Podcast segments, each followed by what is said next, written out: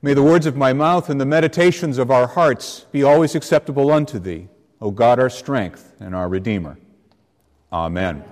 Please be seated. Sometimes it's hard to get our heads around things. We all know that experience, I suspect. For me, it was in high school. I could not do math to save my life. I still have difficulty with math. I can tell you all about history. I can unpack a poem. There are lots of things that I can do, lots of things that are enjoyable to me. But if I am sat down in front of an algebra problem, I break out into a sweat. And that is because, for me, getting my head around mathematics was a difficult thing to do it just didn't make natural sense to me. My mind didn't seem to work that way. And when I was growing up, I didn't really have that grasp yet that there might be other ways of trying to interact with a problem, whatever its nature may be, in order to try to figure out a solution to it. Well, when that moment happens, though, when we have that experience that we're tr- struggling and we're trying to figure something out and we're trying to get something together, and suddenly something clicks. You have the proverbial aha moment. And what are the feelings associated with that? Relief? Joy sometimes? Or just maybe that sense of, oh, I can move on from this now.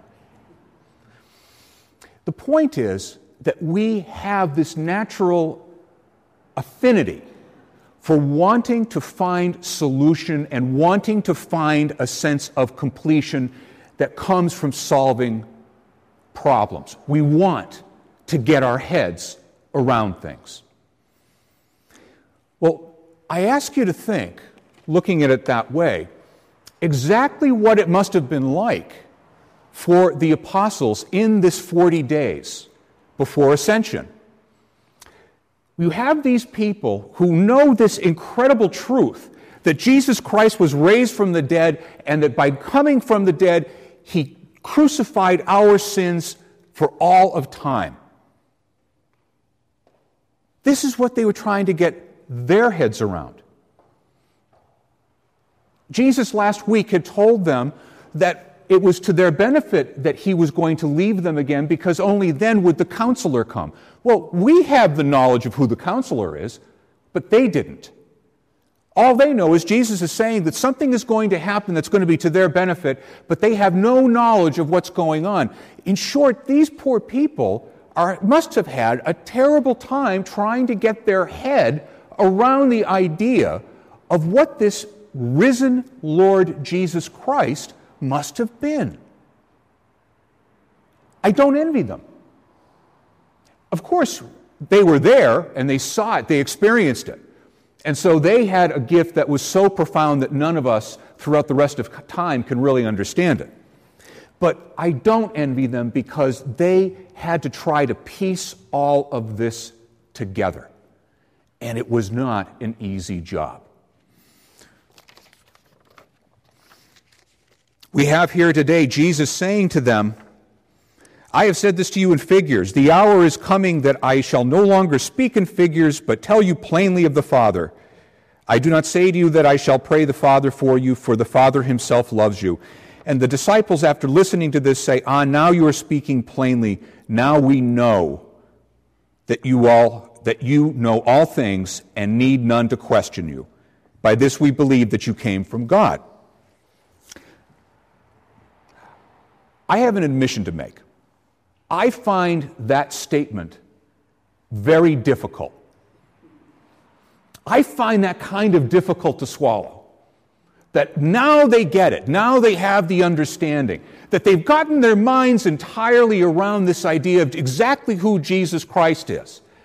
Well, we know in our walks with Christ that we are daily surprised by what we may come to through the grace of the Holy Spirit when we try to walk more closely with Jesus. There is newness that comes every day with every step that we make. How on God's green earth could these guys have figured it all out? I'm sorry, but I have a little bit of a problem with this. And the reason I would, I would say that I have the problem, and I think this is the key, is that when we attempt to know K N O W, God, it is as if we're in a fight with one hand tied behind our backs. Because, as we know, it is sometimes difficult to get your head around things. It is difficult for us to apprehend, to understand the nature of what God the Father, God the Son, God the Holy Spirit is. The good news, however, is that Jesus himself and the scriptures give us a clue to how we can approach this problem. In the book of Luke, the, the famous story of going on the road to Emmaus, Chapter 24, starting at verse 31. And their eyes were open, and they recognized him, and he vanished out of their sight. They said to each other, Did not our hearts burn within us while he opened to us the scriptures? He did not say, Did not our minds buzz, our thoughts go off, thought bubbles coming up off the top of our heads? It had nothing to do with knowing and it had everything to do with what the heart told them about Jesus risen among them. Isn't that also true for us? If we think back on the most meaningful moments in our lives, do we tend to remember the ones in which we got our minds around something and that provoked incredible joy, incredible hilarity? No. We think about the times that our hearts were strangely warmed, much the same way that the apostles' hearts were warmed. We think about the birth of a child. We think about that child's face at Christmas in the dark, hearing the Christmas carols. We also see it at the other end of life. We know that at death, we have the privilege of going through a most meaningful experience that is one that we cannot apprehend in knowing, but that we can certainly walk through it with our hearts ablaze in gratitude for a life well lived and for our Lord Jesus Christ walking with us. There are many other experiences like these. The key, the answer, is that we need to be on the lookout, not for having our minds opened to the truth and the reality of Jesus Christ having died for our sins and thrown sin and death into hell itself and locked it away with its very keys. We need to remember that the moments that are most important are not the ones in which we get our mind around something, in which we apprehend, because in the end, our ability to know God, our ability to understand is flawed. It has to be. We're part of the creation. We are not God. But the one way we can know, in quotation marks, is through the gift of the Holy Spirit when our hearts are warmed,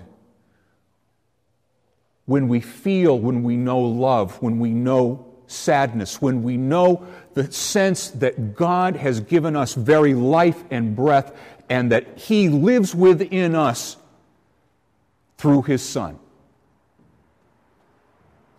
It is sometimes hard to get our minds around things.